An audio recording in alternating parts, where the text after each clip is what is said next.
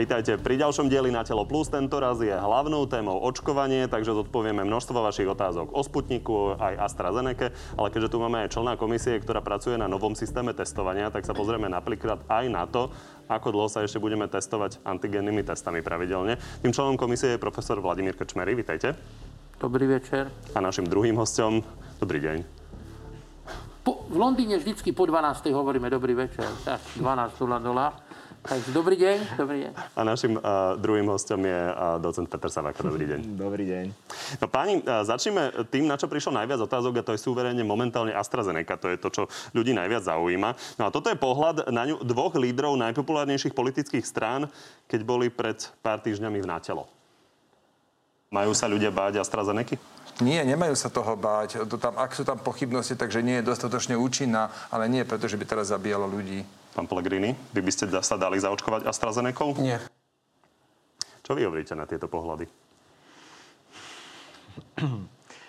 No, uh, najskôr, ak môžem k tej účinnosti, uh, je veľmi ťažké porovnávať účinnosť vakcín, pretože Účinnosť vakcín sa jednoznačne dá porovnať len vtedy, keby boli postavené v rámci jednej klinickej štúdie a boli by testované teda vedľa seba, porovnávané jedna oproti druhej na približne rovnakej skupine pacientov a potom by sa dalo povedať, že dobre, tak táto je 90% úspešná, teda účinná, táto je na 80% účinná.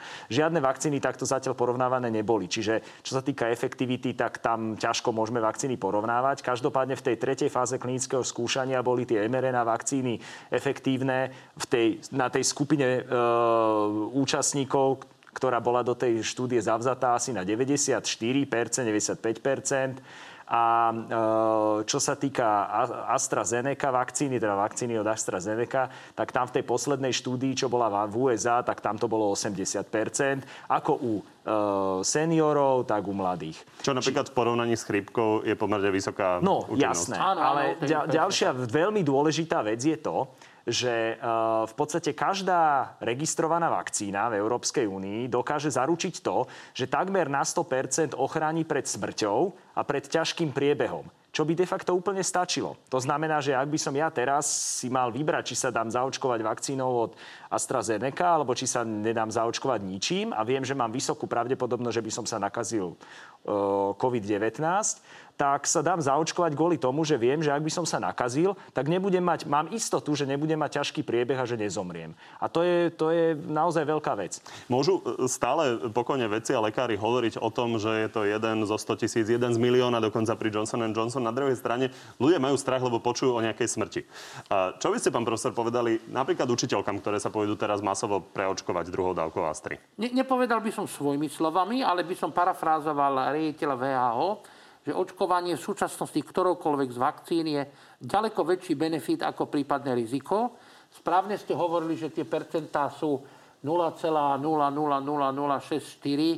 pri jednej a druhej tiež je tam predtým niekoľko nul, takže to o mnoho menej ako jedno promile, čo je e, ďaleko menej ako keď človek ráno sadne do auta, že má šancu, že bude mať smrteľnú nehodu. A ešte k tomu predchádzajúcemu vyjadreniu je celkom možné, že politici sa vyjadrili aj preto, že jeden už sa dostal cez tú vekovú hranicu 50 rokov, kedy má byť zaočkovaný a druhý ešte čaká na tú vekovú hranicu, kedy nemá byť zaočkovaný. Takže aj toto je možné, že preto sa tak vyjadrili. Ešte k tomu pán Pellegrini prekonal COVID, čiže je do istej miery imúnny. No, treba povedať, že pán Pellegrini napríklad aj aktuálne sa k tomu vyjadroval. On je naozaj druhý najpopulárnejší e, politik v krajine, takže jeho názor ovplyvňuje e, názory ľudí. A on hovorí, že on sa teda obáva, napriek tomu, že je toho málo. Keď sa pozrieme podrobnejšie na to, Prečo je napríklad pri Astre taká silná imunitná odpoveď u takého veľkého počtu ľudí? Napríklad pri tetanovke taká podľa mňa nie je, ak sa nemýlim. Ono môže to súvisieť s tým, ako je tá vakcína dizajnovaná. Ona je teda dizajnovaná rovnako ako Sputnik a rovnako ako Johnson Johnson vakcína alebo Jensen. Uh, tam ide o to, že tam uh, v tých mRNA vakcína, či vakcína od Pfizeru a od Moderny, to funguje tak, že genetická informácia, ktorá má kódovať ten spike proteín, proti ktorému si máme vytvoriť protilátky, je uväznená v takej lipidovej čiastočke, v takej tukovej čas, častici, ktorá sama o sebe nejak veľmi imunitný systém nedráždi a tá sa dostane do buniek a e, začne sa tvoriť ten spike proteín, proti ktorému sa vyvolá imunitná odpoveď. No a pri týchto vektorových vakcínach ako Sputnik, Mode, uh, Sputnik, Johnson Johnson a AstraZeneca, tak tam to funguje tak, že tá genetická informácia pre spike proteín je ukrytá vo víruse, ktorý je tak špeciálne upravený, aby sa nemohol v človeku množiť, ale aby sa vedel dostať do buniek, aby tam vedel odovzdať tú genetickú informáciu pre ten spike proteín. A samotný ten vírus je, je imunogénny. Čiže aj ten vírus trošku podporuje imunitný systém, aj potom ten spike proteín pod, uh, dráždi imunitný systém. Čiže preto tam tá imunitná odpoveď môže byť taká trochu búrlivejšia. No ale pýtam sa na to, že ten systém, tých vektorových vakcín používame 10 ročia, tak prečo tu je taká silná imunitná odpoveď? Ja by som doplnil pána docenta ešte tým, že e, sú dve veci, o ktorých nevieme a to je, že Veľa mladých ľudí, totiž tá frekvencia tých nežiaducich účinkov astry je do 40 mm. e, najmä. A veľa mladých ľudí má tri rizikové faktory, o ktorých o jednom vie a o dvoch nevie. O ktorom vie, že mnohé dámy užívajú antikoncepciu, teraz vyššie riziko trombozy. Ale o dvoch nevedia. Či náhodou neprekonali COVID, lebo čas mladých ľudí, keď prekoná COVID, tak vôbec o tom nevie. A ani nejde na test, lebo na test ide len ten, kto má dôvod ísť na test. A tam není žiaden dôvod. A ďalšia vec, že mohli prekonať adenovírus, lebo tý adenovírus, e, to je taký ten poštár, ktorý nesie tú obálku a ten poštár, niekedy človek není alergický na poštu, ale na poštára. To znamená, že ak prekonal niekto adenovírusovú infekciu, na čo netestujeme, lebo to je bežná, tak môže mať takúto reakciu. Ale znova hovorím... To je niečo podobné chrypkovému stavu? Áno. áno, áno, asi tak by som vysvetlím, to... že pri áno. Astre máme jeden druh adenovírusu, pri Sputniku máme dokonca dva druhy adenovírusu. Takže dokonca aj to, či sme prekonali nie COVID, ale adenovírus môže ovplyvniť tú imunitnú tak, reakciu. Áno. A toto neviem, a... toto nikto z nás nevie. Áno, preto firma eh, AstraZeneca používa šimpanzi adenovírus, aby bola menšia pravdepodobnosť, že človek už mal predtým protilátky proti tomuto adenovírusu.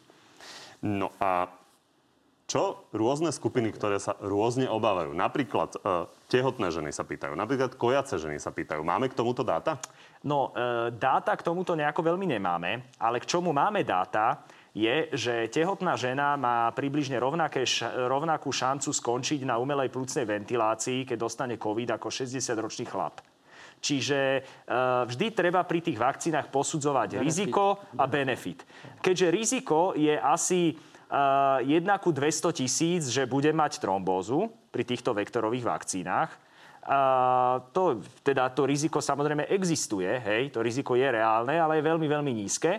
No ale e, ak by som dostal COVID a som žena, tak mám 1% e, šancu zomrieť a 2% šancu skončiť na umelej plúcnej ventilácii a 30% šancu, že bude mať nejaké následky o pol roka a tiež vysokú šancu predčasného, predčasného pôrodu, pretože COVID je v tehotenstve asociovaný s predčasnými pôrodmi. Čiže ako ja už som mal zo pár pacientov, ktoré boli tehotné a kde sme doporučili očkovanie, pretože jednoducho bola vysoká šanca, že sa stretnú, že sa stretnú s covidom. Ak sú to ženy, ktoré nikde nechodia, eh, ich, ich manžel alebo partner eh, nie je v kontakte s nikým, ktorý by mohol dostať covid, tak tam sa samozrejme môže čakať. Ale ak, ak je tu šanca, že môžu dostať v dohľadnej dobe ocho, eh, ochorenie COVID-19, tak je, je vtedy asi bezpečnejšie sa dať zaočkovať. Myslím si, že väčšina tých žien, či už kojacích, alebo uh, tehotných sa uh, obáva nie až tak tej trombozy samotnej, ale že či to niečo nespôsobí tomu plodu alebo tomu ko- kojenému dieťaťu. Ja, ja by som na tomto... to odpovedala si takto, že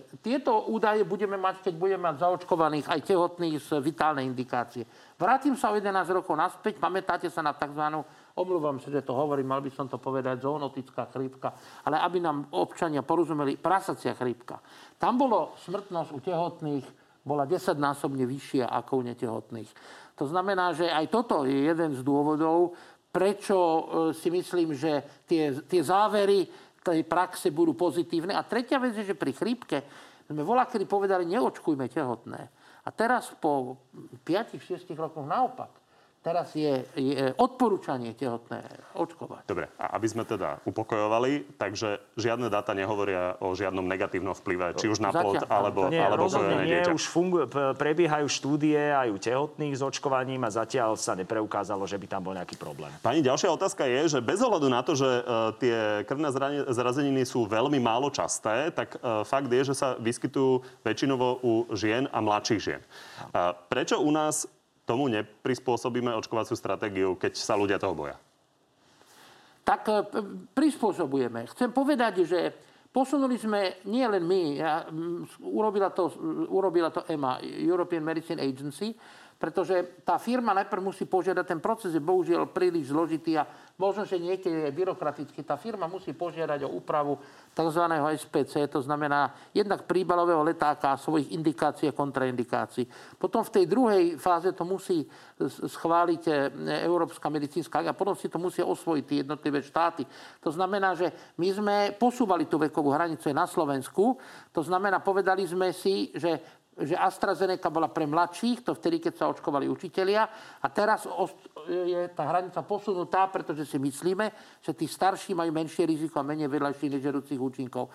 Ako náhle bude dostatok vakcín, musíme troška na to pozerať aj z hľadiska dostupnosti vakcín. E, predsednička Európskej komisie nazvala trh vakcín v Európe za chaotický. Je to preto, že jednotliví výrobcovia celkom logicky dodávali menej, ako slúbili, ale troška na, chybu máme aj my v nás. A zase sa vrátim k chrípke. Ľudia sa sťažovali, občania, boli sme tu e, na jeseň, že není dosť chrípkových vakcín. No to je preto, že v minulých rokoch sa neočkovali. Keď začiatkom roka bola nálada v Európe, že sa chce zaočkovať 20% ľudí, tak ako mal tie firmy vedieť odhadnúť, koľko budeme potrebovať vakcín v apríli? Pán profesor to vždy tak diplomaticky obrosuje. Na druhej strane, keď sa ľudia pozrú do Nemecka, tak vidia, že kancelárka Merkelová, ktorá teda má vyšší vek, sa práve očkovala Astrou. Prečo teda u nás nie je rýchlejšie zmenená tá stratégia? Ťažko povedať, ale malo by to samozrejme svoje medicínske opodstatnenie, keďže sa ukazuje, že práve u seniorov to riziko trombóz vôbec nehrozí.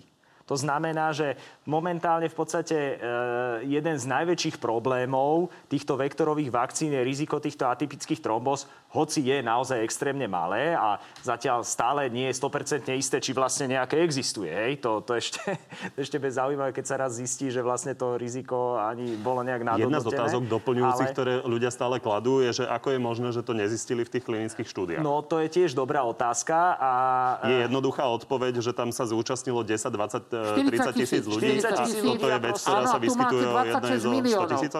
Nie, tu máme dva, my máme AstraZeneca zaočkovali dnešnému 27,6 milióna ľudí. Áno, je to celo... proste tým. Takže toto je tá jednoduchá Je to proste odpoveď? tým, že sa to vyskytuje tak veľmi raritne, že to štúdia zo 40-50 tisíc ľudí ne, neukázala. No. Čiže vyskytuje sa to napríklad raritnejšie ako u často používaného no, lieku heparín. Tak. Rozhodne áno, rozhodne áno. A inak ešte, čo sa týchta, týka týchto vakcín, tak e, no, e, ešte aby som dokončil, čiže u seniorov tento problém de facto odpadá pretože tam nie je zvýšené riziko týchto atypických trombóz. No a čo sa týka uh, rizikovosti tej vakcíny samotnej, tak napríklad, uh, tu pán profesor určite dá zapravdu, že vakcína uh, proti, proti žltej horúčke je asociovaná alebo je spájaná s rizikom vzniku zápalu mozgových blán a zápalu mozgu, pretože to je taký oslabený vírus, ktorým sa očkuje, živý oslabený vírus. A proste u niekoho tiež asi u e, jedného na 200 tisíc vyvolá, vyvolá meningitidu a encefalitidu, čiže zápal mozgu, zápal mozgových. To je sedemkrát častejšie, no. ako, ako je smrť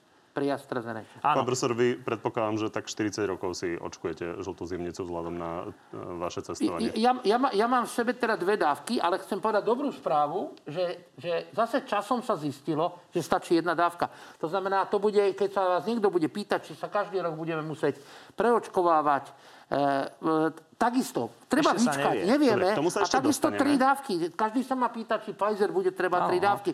Vyzerá, že ako firma hovorí, že tri dávky, ale zatiaľ nevieme. To sú ale known unknowns, to znamená veci, o ktorých budeme vedieť, len potrebujeme viac údajov a sú veci v medicíne, na ktoré musíte mať čas ktoré sa nedajú ani najbrilantnejším nositeľom ano. Nobelovej ceny v laboratóriu odhaliť za 5 hodín. A čo sa týka vlastne analogie s touto vakcínou proti žltej horúčke, tak tisícky ľudí na svete, keď sú cestovať do krajín, kde je povinné očkovanie proti žltej horúčke, sa proste za, za očku proti žltej horúčke neriešia to.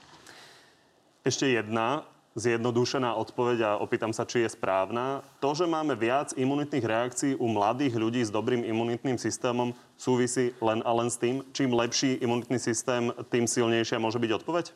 Pán docent povedal dve príčiny, ja hovorím dve sú štyri, o ktorých vieme a podľa mňa 40, o ktorých nevieme. Ale je fakt, že preto sme aj prispôsobili ministerstvo zdravotníctva veľmi správne tú očkovaciu stratégiu, že išlo smerom k vyšším vekovým kategóriám za AstraZenekou a nie smerom k nižším.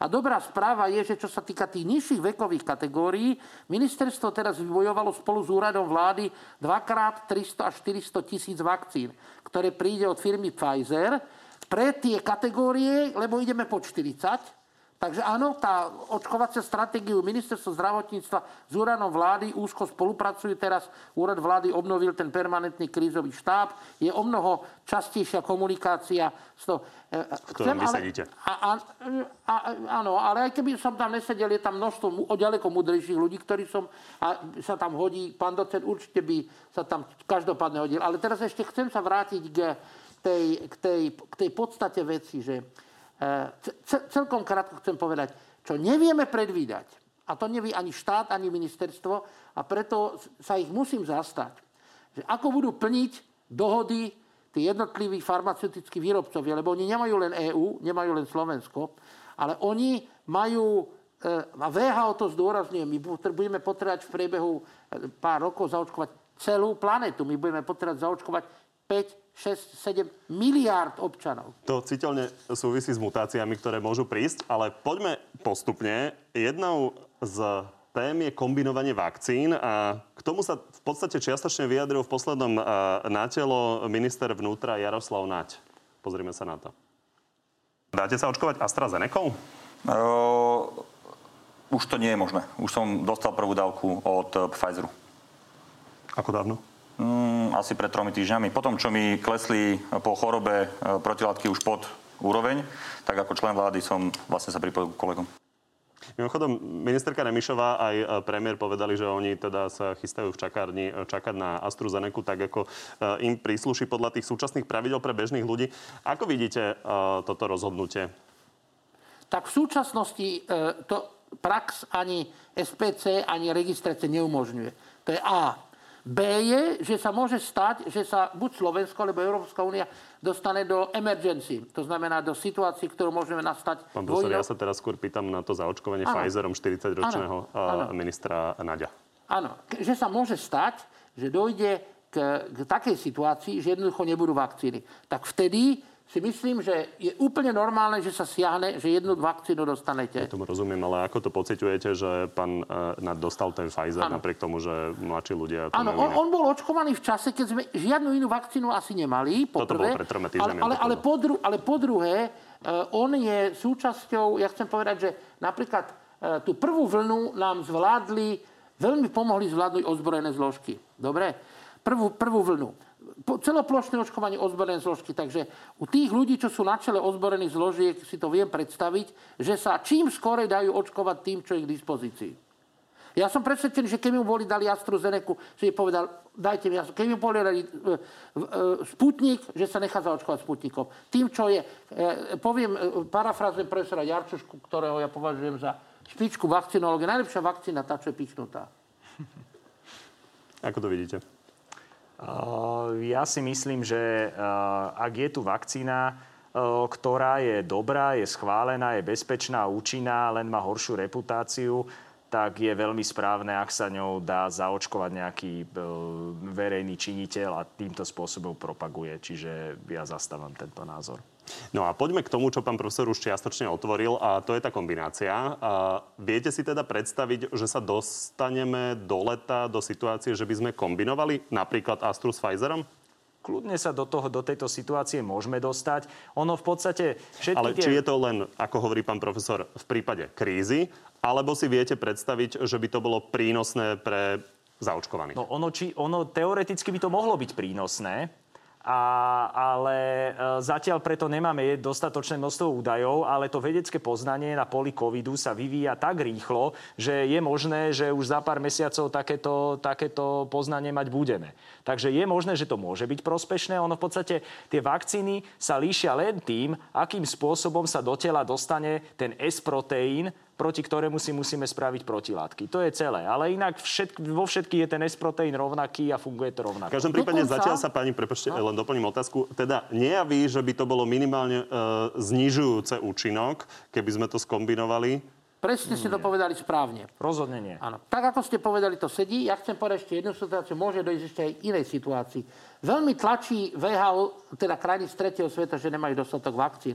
Je celkom možné, že Európska únia z toho celkového balíku dá cez Gavi niekoľko 100 miliónov dávok pre krajiny, ktoré horia ako je Brazília a India. Toto súvisí s mutáciami. Poďme na to, len ešte jednu otázku doplním, aby sme išli systematicky. A, takže keď budeme si dávať tretiu dávku vakcíny, kedy si myslíte, že k tomu príde? Kedy budeme potrebovať e, tretiu dávku vakcíny? Tí, ktorí budú v lete zaočkovaní druhou. Áno, ja myslím, že k tomu nepríde. Ale jedna firma ohlásila takúto možnosť, to je firma Pfizer, že pravdepodobne bude tretie, treba tretia dávka. Zatiaľ ešte toto nie je uzavreté a ja osobne si myslím, že to nebude potrebné, že budeme mať taký štýl vakcinácie ako pri chrípke, že dokonca bude stačiť jedna dávka raz do roka. To je cieľ tých výrobcov. Chcem ale povedať, že opäť... Pán profesor, ale skúsme to vysvetliť. Pre, prečo predpokladáte, že k tomu nedôjde? Prečo, vzhľadom na to, že vidíme, je... že to, to mutuje a vieme, že napríklad tie vakcíny mRNA, čo je napríklad Pfizer, sa dajú prispôsobiť na ďalšie mutácie. Tak, áno, ale, preč, ale prečo napriek by, e, tomu by nám to mohlo stačiť ano. tie dve dávky? Myslím si, že dĺžka imunitnej odpovede podľa súčasných štúdií je 6 e, mesiacov. Dokonca pri AstraZeneca vyšiel článok, ktorý hovorí, že tá druhá dávka by sa mala dávať až za 120, až za 180 dní. To znamená, jak pribúda počet vedomostí, tak pribúda aj dĺžka tej imunogenicity. Ešte pán docent povedal niečo, čo ako nechcem, aby zapadlo. Sú krajiny, ktoré možno budú dávať len jednu dávku. Nie preto, že nie je potrebné dávať dve dávky, ale preto, že poprvé nebude vakcína a po druhé my vieme, že už tá prvá dávka vás chráni proti smrti, ťažkému priebehu, doplň ma ešte hej, aj proti, aj proti aj, následkom. Pneumónii. Áno, hej, áno, áno, áno. To znamená, že bu- môže sa toto stať a ja vám zase poviem príklad z histórie. Pred 4 rokmi, keď som bol v Angole, bolo potrebné zaočkovať 30 miliónov ľudí. Bolo 10 miliónov vakcín. Každý dostal petinovú dávku a epidémia zmizla. Keď sa pozrieme ešte na tých, ktorí to mali. Tí by, tí by mali byť očkovaní inak ako tí, ktorí to nemali? No, vyzerá to tak na základe štúdií klinických, že tí, ktorí prekonali COVID-19, že tým by stačila jedna dávka. A že tú druhú dávku už vlastne im vôbec netreba. A že vlastne e, ani e, nevyzerá, že tá druhá dávka by im ešte nejako dodatočne zvýšila tú imunitnú odpoveď. Ono dokonca ľudia, ktorí prekonali COVID a nechajú sa zaočkovať, majú e, po tej prvej dávke vyššie protilátky ako ľudia, ktorí neprekonali COVID a sú zaočkovaní dvomi dávkami. Čiže tá imunita už pri prvej dávke po niekoľkých týždňoch u nich ano. sa dostane na úroveň dvoch dávok, dokonca ešte niekedy ano, je vyššie. To, to by bol spôsob, ako ušetriť vakcíny a je to určite vec, na ktorú treba Smerujeme k tomu? Áno, áno sú, sú krajiny, ktoré to dokonca sa s tým vážne zaoberajú v Európskej únie, že tí, čo prekonali, dostali len jednu dávku, ale chcem ešte povedať jeden dôležitý moment že aj u nás sa menil teraz e, e pokyn hlavného hygienika, neviem presne tú právnu formu, že e, platí tá imunita že sa netreba testovať a netreba sa, že, že máte zelenú nie po dobu troch mesiacov, ale po dobu 6 mesiacov. Uh-huh. A je to preto, že je tam napísané, kto prekonal ochorenie COVID. To chcem zdôrazniť. Ochorenie neznamená, že máte len pozitívny PCR test a nič. Ak máte ochorenie, ak ste ozaj klinicky chorí, tak sa dokázalo, že tá imunita trvá minimálne 6 mesiacov. Ak ste mali pneumóniu, tak trvá presne tak 8 až 9. A keď ste boli na UPVčku, tak sa zistilo, že až 12 mesiacov, ale tie dáta máme až teraz. Lebo až teraz máme dáta z Wuhanu, kde boli ľudia na UPC. Čiže inými slovami, ak niekto mal citeľný ten COVID, ak naozaj Presne telo tak. bojovalo Čím s tým horší, a vytvorilo sa nejaké protilátky, jasné. tak vtedy je to jasné. Rozumiem. Poďme sa pozrieť uh, ešte na mutácie. Pán profesor, vy teda to vidíte tak celkom pozitívne. Tvrdíte, že nebudeme potrebovať napríklad na jeseň alebo na Vianoce uh, tretiu dávku. Pán Savaka, vy sa neobávate toho, že príde napríklad rozšírenie indickej mutácie, ktorú zaznamenal Izrael. Hovorí o tom, že dokonca Pfizer nemá takú účinnosť, akú, aká bola zaznamenaná pri iných mutáciách? Ako toto je jedna z vecí, z ktorých sa obávam. A každopádne, e, čo veľmi tie, tie moje obavy znížilo, bolo to, že momentálne najproblematickejší známy e, variant je ten juhoafrický. Ten bol aj testovaný voči séram ľudí, čo prekonali ochorenie. Tam sa zistilo, že len u nejakých 50% vlastne tie protilátky neutralizujú ten vírus a u 50% nie. U tých, čo prekonali ťažký priebeh, tak tam to neutralizovalo. U tých, čo prekonali len ľahký, tak tam tie protilátky neboli dostatočné. Ale dokázalo sa, že tí, čo boli zaočkovaní mRNA vakcínami, že tie protilátky mali dostatočnú tú neutralizačnú aktivitu.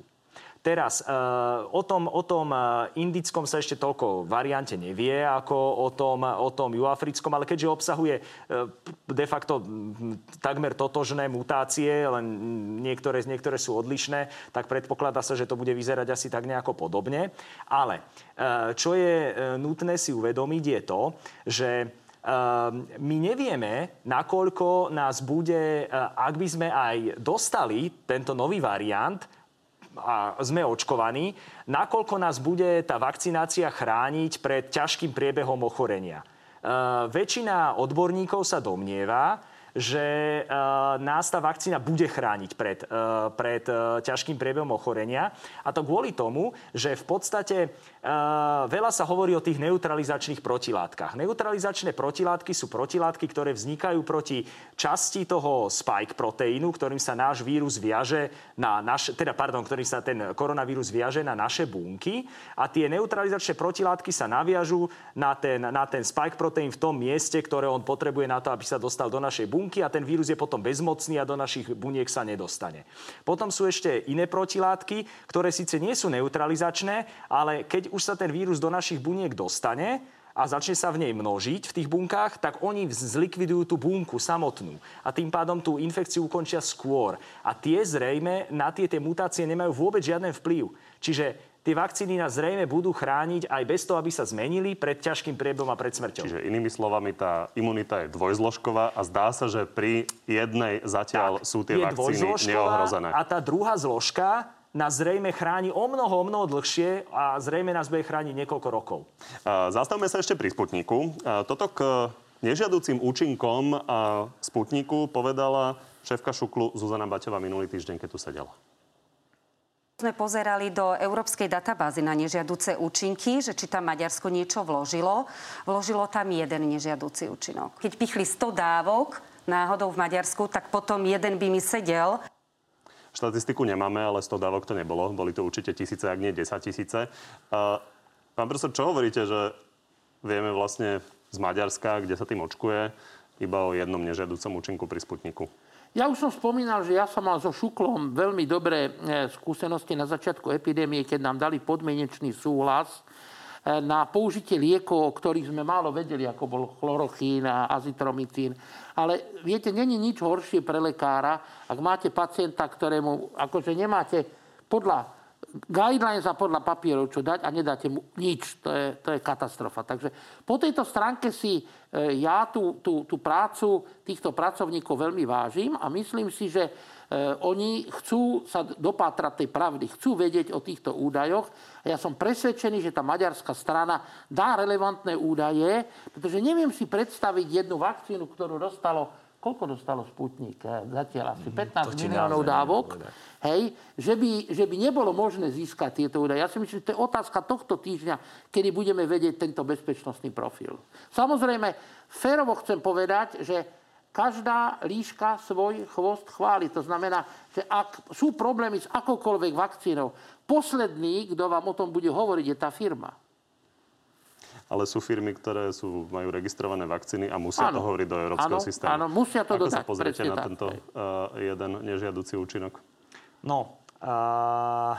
Bolo to minulý týždeň, možno tam nejaké pribudli, neviem. Jasné, no tak my vieme, ako fungujú tieto registre v, v, v stredoeurópskych krajinách a nefungujú asi tak úplne, ako by mali. Uh, ono uh, na, v podstate to, čo sa stalo s vektorovými vakcínami Johnson Johnson a AstraZeneca, že teda boli dodatočne hlásené možné nežiaduce účinky, ktoré nakoniec boli pomenované ako, že sú pravdepodobné nežiaduce účinky týchto vakcín, e, vlastne demonstruje to, ako je ten systém citlivý, keď sa jedná o registrovanú vakcínu, ktorá je ďalej sledovaná postmarketingovo, potom ako je registrovaná, je ďalej jej, jej používanie sledované a sú sledovaní tie participanti.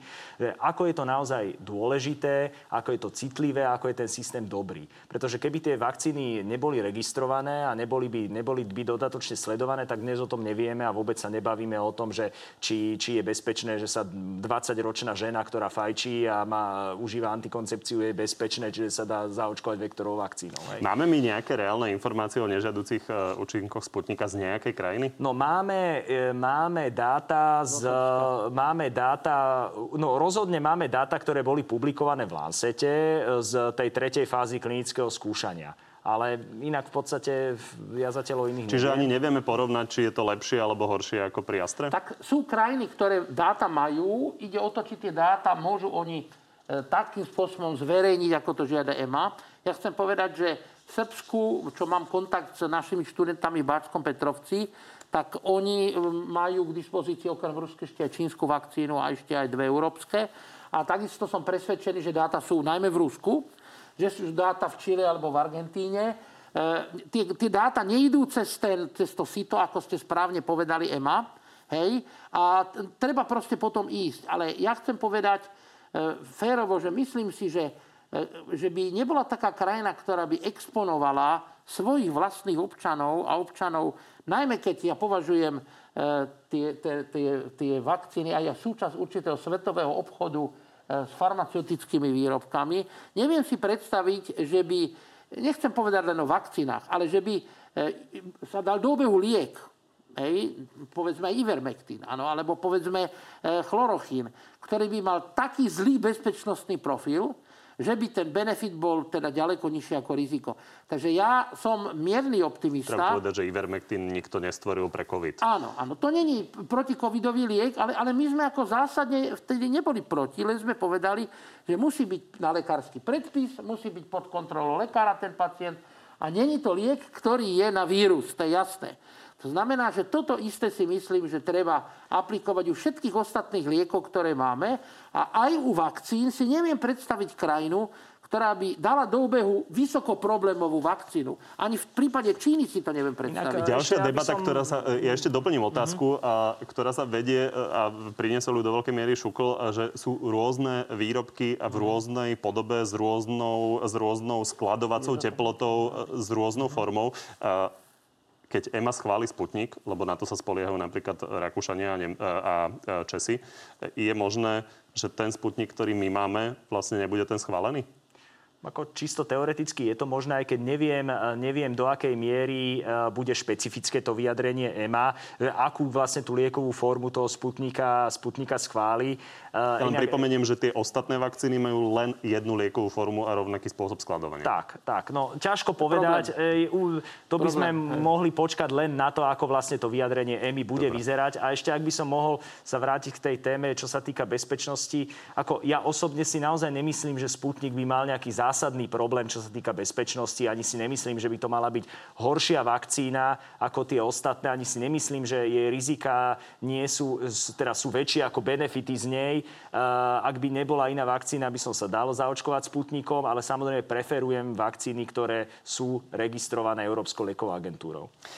Poďme na testovanie. Pán profesor, vy ste teda členom tej komisie, ktorá dáva dokopy nejakú stratégiu, ako na testovanie ďalej a čo s antigennými testami. Toto ste nedávno povedali, konkrétne pár dní dozadu.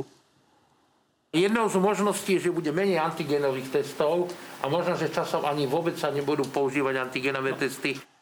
Čo je to časom? Ako náhle bude zaočkovaná veľká časť populácie v šengenskom priestore, tak ten dôvod e, na také príliš časté testovanie bude len vo veľmi špecifických prípadoch. Poviem príklad. Keď napríklad bude nejaká návšteva, ktorá prichádza do DSS a nebude zaočkovaná. Hej? No, teraz v súčasnosti podľa COVID automatu máme ešte stále dosť e, dôležitú tú testovaciu stratégiu. Ale pani doktorka Koščálová, pani primárka od vás z kliniky, ona je, ona je vedúca tejto pracovnej skupiny a ona postupuje veľmi rozvážne a veľmi e, e, úzkostlivo a citlivo komunikuje s, tou, s, tým, s tým automatom, s tým COVID semaforom tie dôvody. Ja by som povedal, že bavíme sa o indikáciách. Čím viac bude zaočkovaných, tým bude menej indikácií. Ale ja by som išiel ešte ďalej. Čím menej bude covidu u nás, tým menej bude dôvod na testovanie. Lebo my nechceme, aby sa testovali E, skupiny, ktoré majú 0,3 prevalenciu alebo 0,4. To je tá otázka. Pán profesor, má to dnes zmysel, keď e, dochádzame e, k tomu výsledku, že máme 3 desatiny z otestovaných 100 tisícov? Jana Cigániková, šéfka zdravotníckého výboru, vypočítala, že nás vlastne jeden odhalený stojí vyše 3 tisíc eur. To by bolo vtedy, keby sme robili plošné testovanie. My sme sa dohodli, že stačí jedno plošné testovanie. To sme vtedy akceptovali. To sú súčasné čísla. Áno, a teraz v súčasnosti my ideme, samozrejme, ak, má, ak máte populáciu, ktorá má 0,3, nemá to žiaden zmysel. Ale máme subpopulácie, napríklad stav? osady, hej, ale to, je, to sú tie priemer, ktorý máte na celom Slovensku. Ale máte hmm. o, skupiny, osady, e, rizikové, hej, kde takýto typ testovania stále bude mať zmysel. Ja si myslím, že možno aj za rok, ja poviem príklad, si teraz predstavte, že od, odhalíte, nech, aby som sa nedotkol žiadnej marginalizovanej skupiny, tak poviem nejakú kasáreň, dobre, kde máte 150 rekrutov, kde ako pri meningokoku, dobre, každý, kto sa stretne s meningokokom, dostane profilaxiu ciprofloxacínom. Tak áno, každý, kto sa stretne a je tam, bude tam 10-20, tak u takýchto, v takýchto prípadoch si myslím, že tento typ, očkova, tento typ pardon, testovania má zmysel. A chcem povedať, že toto je screeningové testovanie. To znamená, to je, to je znova opakujem, tak, test je ideálny taký, ktorý má vysokú senzitivitu, vysokú špecificitu, nízku cenu, je jednoduchý a ľahko dostupný. Tie antigenové testy majú 4 z tých 5, viete. To znamená, ak by sme povedali, dobre, testujeme každého PCR testom, tak poprvé môžeme skrachovať, čisto to zdravotníctvo nebude mať na lieky, hej, a po druhé, čas ľudí vôbec nepotrebuje PCR testovanie. Takisto ako vieme, že čas ľudí vôbec nepotrebuje antigenové testovanie. Ak som dobre pochopil, tak hovoríte, že tak, ako testujeme dnes, to vlastne už pri väčšine tých otestovaných nemá význam. Závisí to od automatu. Znova hovorím, e, ideme, ideme robiť, otvárať školy. Otvorili sa školy, tam to malo Rozumiem, zmysel. len je komunikované dlhodobo, že dlhodobo testovacia bude... stratégia má byť vyňatá z toho áno, automatu, áno, čiže áno. nemusí byť tak, ako je v automate. Áno, Môže, tak, ale presne, nemusí. Presne tak, čiže čo by ste tak. vy odporúčali, ako sa máme napríklad o mesiac, koncom mája, uh, testovať? Ak budeme mať e, prevalenciu nízku, počty v nemocniciach nízke, celkové počty aktivity antigenových testov budú pod 0,5% alebo 0,7%. To je, to je vlastne na tom, ako to prediskutuje pani primárka spolu s nami a s odborníkmi a ako dáme to na diskusiu, tak vtedy skutočne nebudú potrebné tie klasické antigenové. Plus treba povedať, že ja som, keď som to hovoril, som myslel na klasické antigenové testovanie z nosohltana sú antigenové testy, ktoré budú iným form, inou formou antigenového testovania, napríklad kloktacie testy alebo hromadné testovanie. Takže áno, tam ten antigen má, bude mať svoju teda úlohu, ale tie klasické, mali... áno, tie klasické, tak ako ste povedali, nám budú ubúdať a budú nám pribúdať buď nové formy, alebo vôbec pri dobrej epidemiologickej situácii testovanie bude vynimočné. V priebehu týždňov, ak sa výrazne nezhorší tá situácia a bude na, na, naďalej pokles, a, tak by ste neodporúčali, aby sme sa takto masovo testovali a teda malo by to byť 5-10% populácie. Tak tá potreba ozaj tu nebude taká. Presne tak. Bude, budeme skutočne testovať len rizikové skupiny, rizikové populácie a rizikové eventy. Ešte chcem povedať, že e, keď chcete napríklad urobiť teraz veľký event, že by sme chceli urobiť globsek, tak tam je veľmi dobré, aby sa tí ľudia mali 24 hodiny antigenový test. Čiže budú príležitosti, kedy áno, ale ten počet tých antigenových testov bude klesať. Ešte konkrétnejšie vieme odpovedať? Bude veľmi klesať. A máme očakávať, že sa bude, dajme tomu, testovať 5-10% populácie, tie rizikové skupiny, školy áno, a podobne? Áno, presne tak. Hej. Tak to bude správne? No, ja myslím, že tá masová a tá plošná zložka toho antigénového testovania momentálne nemá zmysel, tak ako ste na to poukázali. A čo, čo ale má zmysel, je použitie tých testov cieľene. To znamená, že ak sú nejaké kolektívy, kde, sa, kde je veľká pravdepodobnosť, že niekoho naozaj nájdete tým antigénnym testom, ako napríklad za, zaznamenáte šírenie e, COVID v nejakej firme alebo sú veľké firmy uh, alebo veľké prevádzky, kde, kde vieme, že sa dnes COVID šíri, alebo osady, alebo podobne. Takže tam to rozhodne má zmysel. Kde to ďalej má zmysel, sú nemocnice. Uh, preto u ľudí, ktorí majú symptómy respiračného ochorenia a horúčky, na to boli vlastne tie antigenové testy vyvinuté, aby uh, odhalili tých symptomatických. Čiže tam to má zase naďalej zmysel. Ale testovať ľudí, ktorí majú veľmi malú šancu byť infikovaní momentálne, je neekonomické a nemá to zmysel. Zhodli ste sa. Áno. Ďakujem pekne, že ste prišli do Markízy. Aj my ďakujeme za pozvanie. Ďakujem pekne. Ja ďakujem. Z Nátelov Plus je to na dnes všetko. Pri ďalšom sa vidíme v pravidelnom čase v útorok o 14. naživo na TV novinách. Dovidenia.